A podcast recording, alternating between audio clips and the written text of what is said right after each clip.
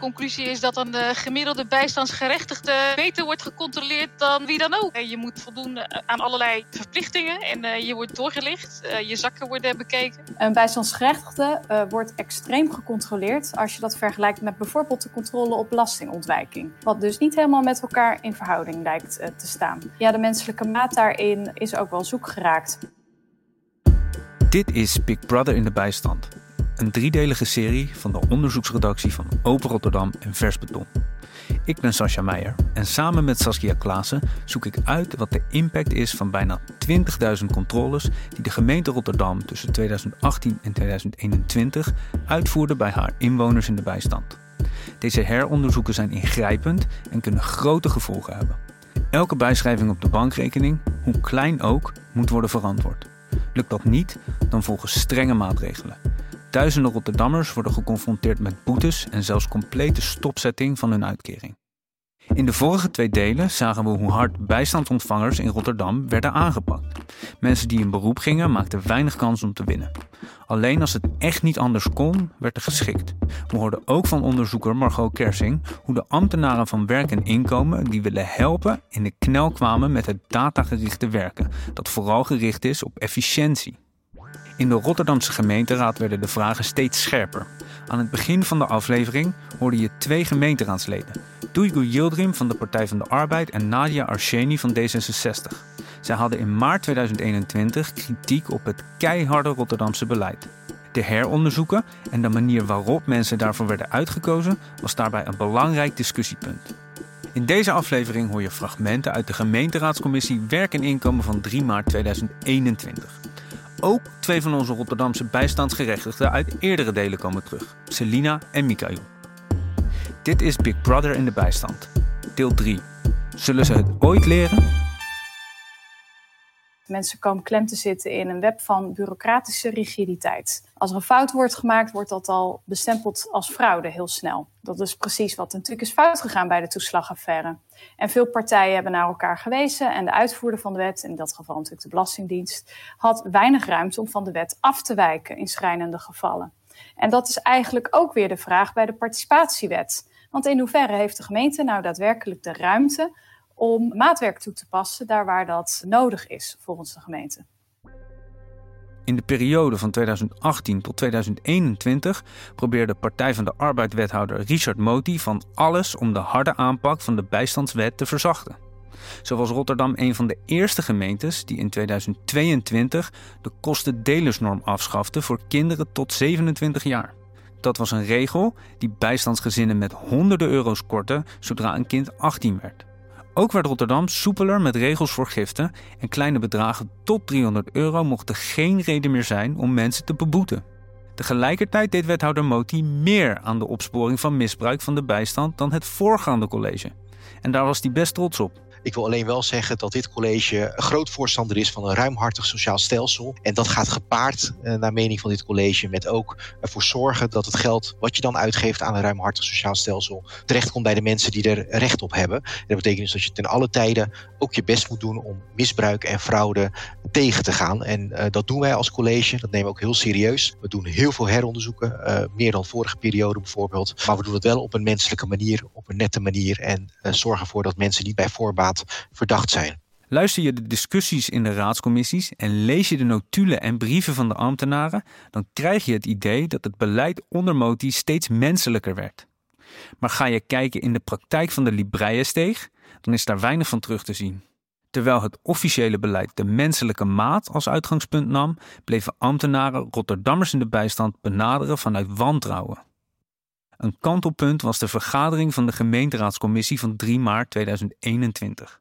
Het kabinet is net gevallen vanwege de toeslagenaffaire en de kritiek op de harde bijstandsregels wordt groter. Bij de raadsleden ontstaat de indruk dat de ambtenaren nog niet klaar zijn voor het nieuwe beleid dat wethouder Moti voor ogen heeft.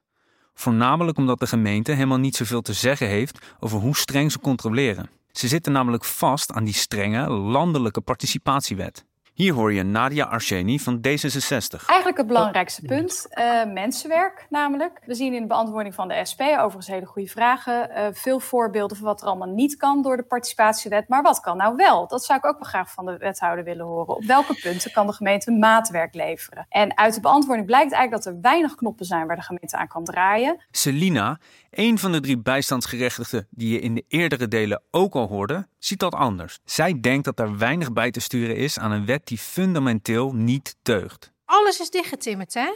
Uh, als je zegt van ik heb ergens een oplossing gevonden, nou vergeet het, want of jij of degene die jou helpt, worden daar ook doorgepakt. Wie de menselijke maat echt wil toepassen, zal meer en andere ambtenaren moeten aannemen, denkt Selina. Je zal echt per mens moeten kijken. En dat, dat is veel werk en dat zal veel kosten. Maar op lange termijn is dat de win-win. Want uiteindelijk, als je dat niet doet, zie je gewoon hoe mensen op straat komen. Psychische problemen. Kijk eens wat voor ellende dat veroorzaakt. En financieel ook voor, voor overheid en gemeente.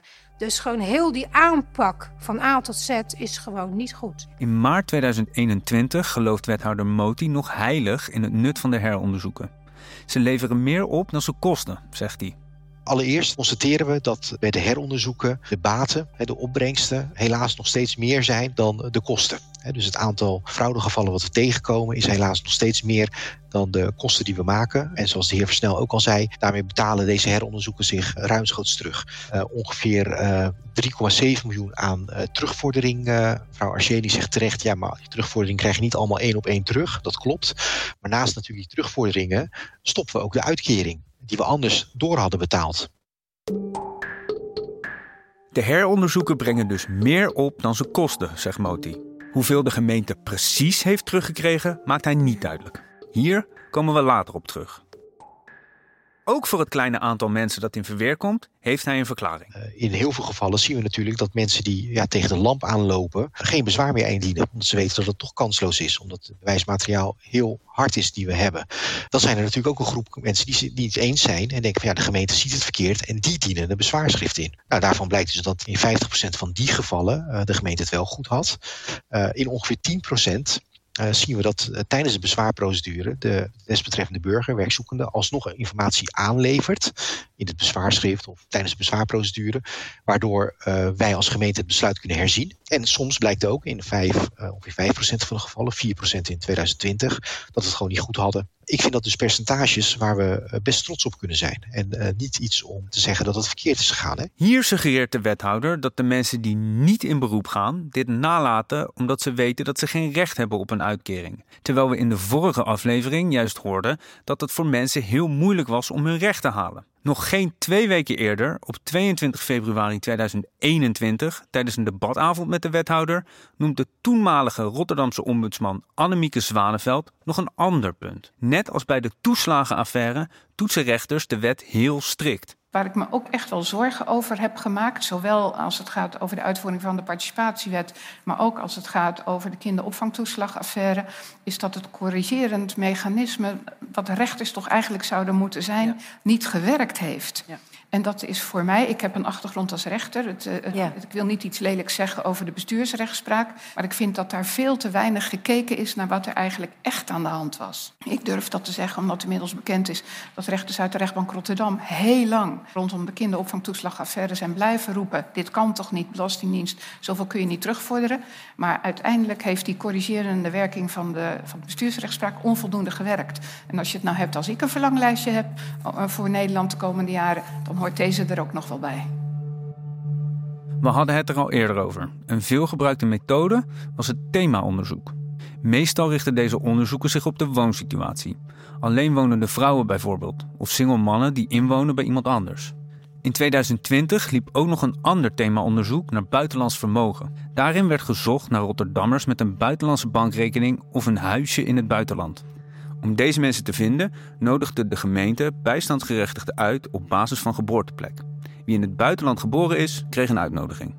Dat is discriminatie, vonden Elvin Richters van NIDA en Enes Jigit van DENK. Voor mij is die nuance wel heel belangrijk. Of er geboorteland nu uit wordt gehaald, of dat het en-en is. Want het klinkt een beetje als wat ook bij de toeslagenaffaire is gebeurd Ja, we hebben eerst wel gediscrimineerd, maar daarna is iedereen gelijk behandeld. Dus het was geen discriminatie. Je kan wel zeggen van ja, juridisch mag het. Het is gewoon discriminatie. Ik vind het nu wel een beetje makkelijk dat we zeggen eerst uh, onderzochten we mensen die geboren zijn in het buitenland en nu doen we dat niet. Kan de wethouder dan uitsluiten of er sprake is uh, geweest ook in die periode van discriminatie? Het kan toch niet zo zijn dat mijn gewaardeerde collega Yami, die geboren is in Iran, dat hij extra onder de loep is genomen en ik niet, omdat ik geboren ben in Nederland. Dat kan toch niet, wethouder?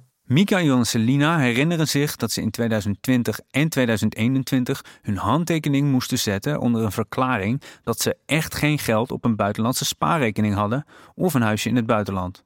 Mikael moest in 2019 tekenen en kort daarna ook zijn zoon. Er stond ook niks in de uitnodiging dat er zoiets zou gebeuren. Ja, nou, dat is vreemd. Ik vroeg ook, is dat alleen voor de buitenlandse mensen of is dat uh, ook voor Nederlandse mensen? Hij zei, nee, dat is voor iedereen.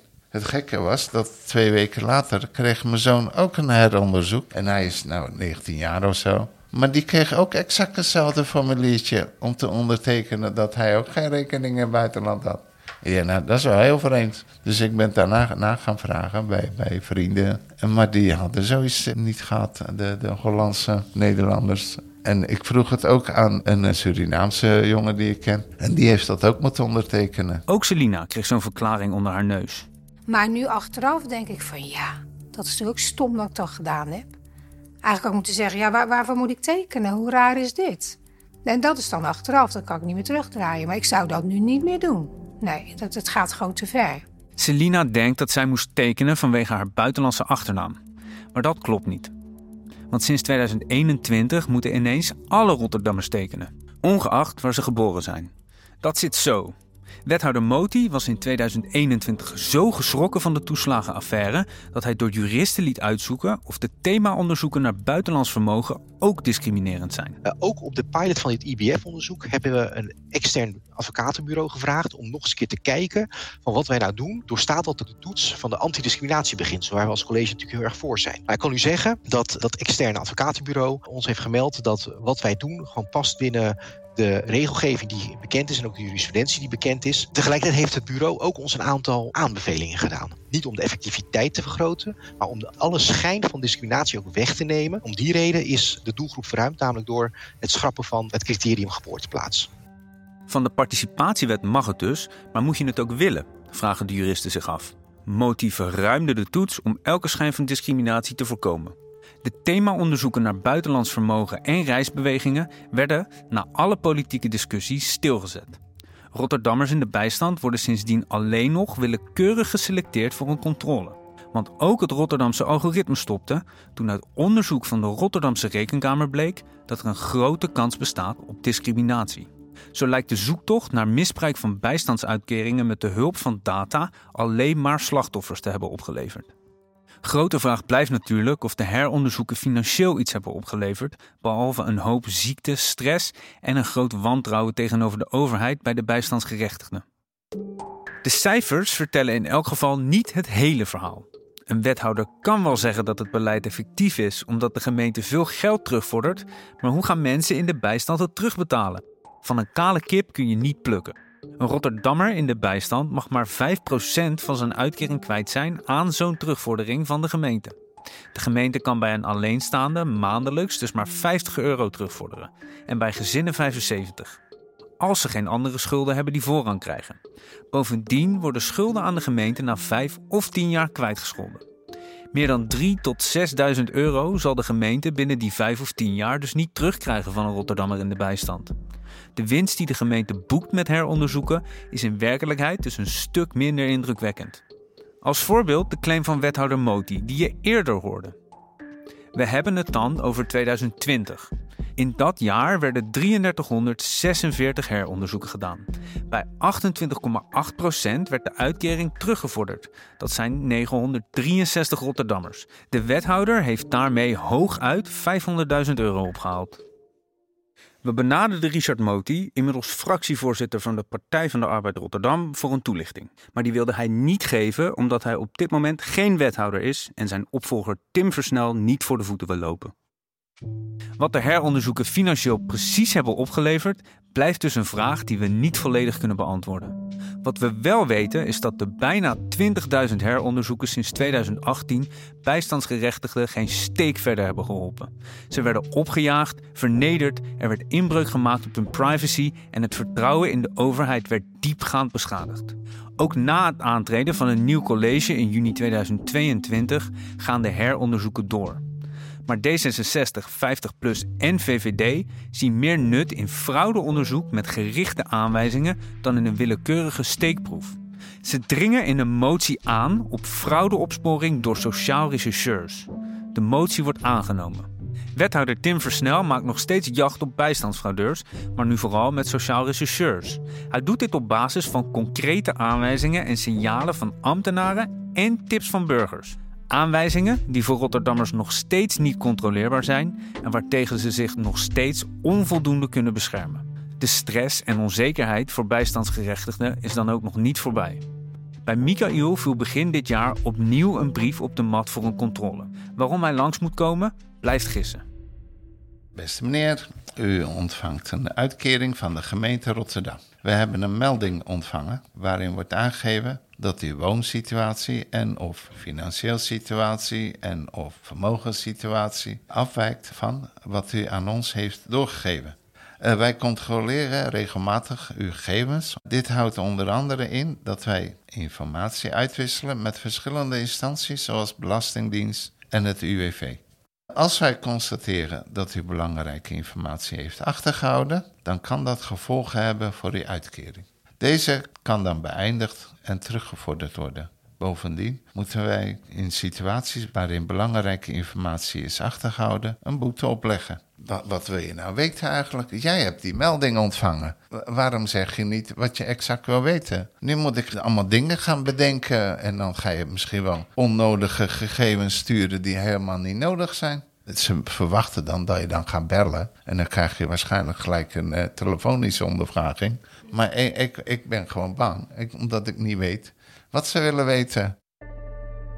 Collega-onderzoeker Saskia Klaassen en ik gingen naar de Koolsingel om aan de huidige wethouder Werk en Inkomen onder andere te vragen hoe het zit met deze brief. Tim Versnel nam in 2022 het stokje over van Richard Moti. Als raadslid stond hij bekend als groot voorstander van datagedreven werken. Nu hij wethouder is, gaan de heronderzoeken gewoon door. En met een goede reden, vindt hij. Weet je, ze zijn verhalen, het, is, het tart gewoon zeg maar, je voorstellingsvermogen.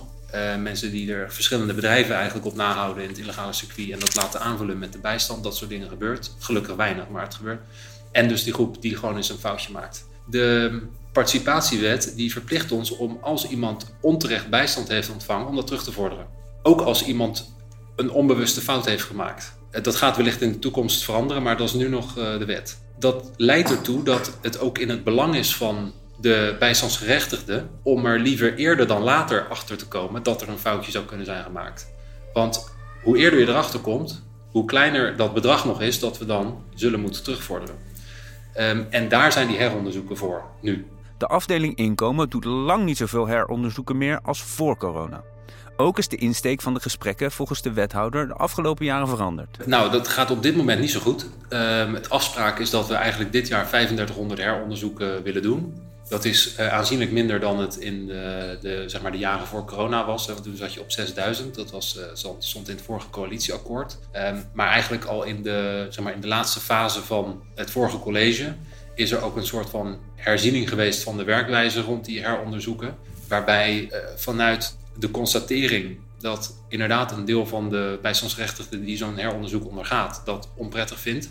Maar wij het tegelijkertijd wel uh, nuttig en nodig vinden, ook in het belang van de bijstandsgerechtigden zelf, hebben we gezegd van oké, dan willen we het karakter van dat gesprek wel wat veranderen. Um, dus dat is het werk van mijn voorganger Moti geweest, maar ik heb dat als raadslid ook gesteund. Van dat gesprek moet een meer wederkerig karakter hebben. Uh, dus in plaats van eigenlijk de werkzoek of de bijstandsgerechtigde die zich moet verantwoorden, meer een gezamenlijk gesprek van laten we eens kijken of dingen nog kloppen. Gesprekken zijn volgens de wethouder veel meer gericht op duidelijkheid en comfort bieden. Het cluster werk en inkomen moet een bron van positiviteit zijn voor bijstandsgerechtigden, zegt hij zelfs.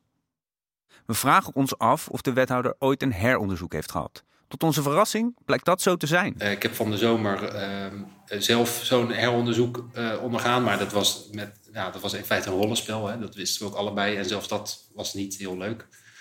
Ondanks dat het over fictieve informatie van mijn kant Mhm. ging. dus ik kan me echt heel goed voorstellen dat, dat, dat een deel van de mensen dat niet prettig vindt. Maar het gaat ook zeker niet het vervelendste gesprek zijn wat je in een week hebt. Ja, en en zo, zo proberen we het ook wel in te zetten. En, en het moet wellicht een onprettig gesprek zijn, maar dat is het dan ook. Ehm, dus dat heeft verder ook geen enkele consequentie. En als we dan iets vinden, dan is menselijke maat ook dat we mensen niet in de ellende storten door à la toeslagenaffaire te zeggen van we krijgen 30.000 euro terug en u mag het in twee termijnen betalen. Want dat is wat de Belastingdienst deed. Mhm. En dan maak je mensen kapot. Ja. Dat Ja. doen wij dus expliciet niet. Het lijkt er niet eens op. Vanuit, wij passen sociaal incasseren toe, dus we houden altijd rekening met iemands draagkracht. Eh, Iedereen kan Ja. een betalingsregeling krijgen, ook bij fraude. Dat is ook allemaal menselijke maat. Oké, mensen mogen terugvorderingen in termijnen afbetalen. Dat maakt een heronderzoek niet direct prettig. Voor de wethouder hoort zo'n periodieke controle nu eenmaal bij het ontvangen van bijstand. Maar wat vindt hij dan van de ervaringen van onze Rotterdammers?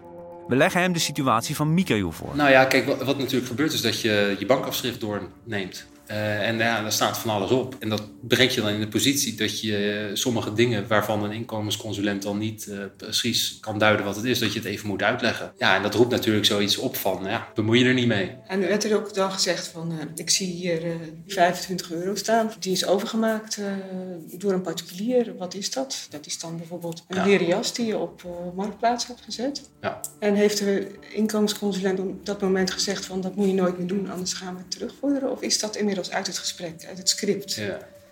Nou, kijk, wat is veranderd, eh, eh, dat hebben wij, eh, heb ik vorig jaar gedaan, is de, het verhogen van de giftengrens. Die was volgens mij 300 euro Ja. en die is naar 2250, dus dat is heel fors. En daarmee vervalt eigenlijk, zeg maar, voor die, echt voor die hele kleine dingen, dat blijft bijna altijd gewoon ruimschoots onder die grens. Dus er is ook geen waarschuwing meer nu. Daar wordt niet meer voor gewaarschuwd van denk erom. Nou, d- d- d- dat weet ik trouwens niet precies. Mhm. Welke waarschuwing bedoel je? Nou, de, het script was in de tijd, jij hebt eh, iets verkocht op Marktplaats, dat Ah, moet ja. je echt niet meer doen. Ja, Want nee. dat kan consequenties hebben. Nu laten we het gaan, Ja, maar het kan consequenties hebben. Nou, als er bijvoorbeeld sprake is van eh, verkoop via Marktplaats, dan is het heel erg belangrijk dat je daar een administratie van bijhoudt. Voor de heronderzoeken worden sinds 2022 vooral mensen uitgenodigd die niet eerder aan de beurt zijn geweest. De groep die door het algoritme en de themaonderzoeken met rust werd gelaten, zeg maar. Opeens worden er veel minder fouten gevonden en zijn er dus minder stopzettingen en terugbetalingen. Voor VVD, 50PLUS en D66 was deze gang van zaken aanleiding om vorig jaar een motie in te dienen. Haal personeel weg bij de heronderzoeken, zei de motie, en zet meer mensen op het opsporen van fraude. Daarbij zijn immers wel concrete aanwijzingen dat er iets niet klopt met de uitkering. De motie werd aangenomen. Sindsdien zijn er meer sociaal rechercheurs aan de slag om bijstandsfraude op te sporen. En hoe zit het nou met de brief die Michael ontving? Bij Michael was wel degelijk sprake van een fraudesignaal, begrijpen we van de wethouder. Niet concreet genoeg om een sociaal rechercheur bij Michael langs te sturen en zelfs niet concreet genoeg om hem uit te nodigen bij de afdeling fraudeopsporing. De zogenoemde klantbrief die Michael kreeg is bedoeld als een veralgemeniseerde waarschuwing dat Michael zich wel aan de inlichtingenplicht moet houden. Het laatste woord is aan Jacqueline Nieuwstraten, de sociaal advocaat die sinds 2018 de meeste bijstandszaken in Rotterdam behandelde en die je in deel 2 ook al hoorde. De verschuiving van heronderzoeken naar fraudeopsporing stelt haar niet gerust. Ah, dan denk ik dat ik nog wel heel veel zaken ga krijgen. Als inderdaad zeg maar, de sociale recherche aan de slag gaat, dat is wel problematisch. Want als mensen een verklaring afleggen bij een sociaal rechercheur, dan wordt dat voor waar aangenomen. En wat ik wel eens zie is dat cliënten dan met zo'n rapport, zo'n verslag van zo'n gesprek bij mij komen. En ik denk van, dan ga ik dat zitten herkauwen met ze. Maar heb je dat zo gezegd? Is dat op die manier gegaan? Nou ja, dan hoor je dat er soms toch wel wat ruimte in zit wat iemand gezegd heeft en wat is opgeschreven. Ik zou daarin wat meer waarborgen voor cliënten willen hebben. Als ik jou zo hoor, dan denk ik dat ik binnenkort wel weer allerlei mensen krijg die eh, met fraudeonderzoek worden geconfronteerd. Dat, daar zetten ze Ja. harder op in. Ja. Maar de vraag is, als je daar zo heel veel op inzet, ja, wat haal je eruit en wat haal je overhoop? Dit was het derde en laatste deel van Big Brother in de bijstand. Een podcast van Open Rotterdam en Vers Beton. Mede mogelijk gemaakt dankzij steun van het Stimuleringsfonds voor de Journalistiek. Het onderzoek voor deze podcast is gedaan door Saskia Klaassen en door mij, Sascha Meijer. Collega onderzoeksjournalist Romy van Dijk droeg bij met een kritische blik op een eerste versie van het script. Ik heb de productie en de muziek verzorgd en de opname, editing, mix en mastering van de podcast zijn van de hand van Joost de Jong. Eindredactie door Eva Liuku, Zoe Pinto Eneto en Davidson Rodriguez. We hadden dit verhaal niet kunnen vertellen zonder onze drie hoofdpersonen: Linda, Selina en Mikael. En daarnaast bedanken we graag Jacqueline Nieuwstraten, Margot Kersing en wethouder Tim Versnel voor hun tijd en bijdrage aan deze podcast. Reageren op deze podcast? We horen graag van je. Neem contact op via redactie.openrotterdam.nl of info.versbeton.nl. Alle delen van deze podcast zijn natuurlijk terug te luisteren op de websites van Open Rotterdam en Vers Beton en bij alle grote podcastaanbieders.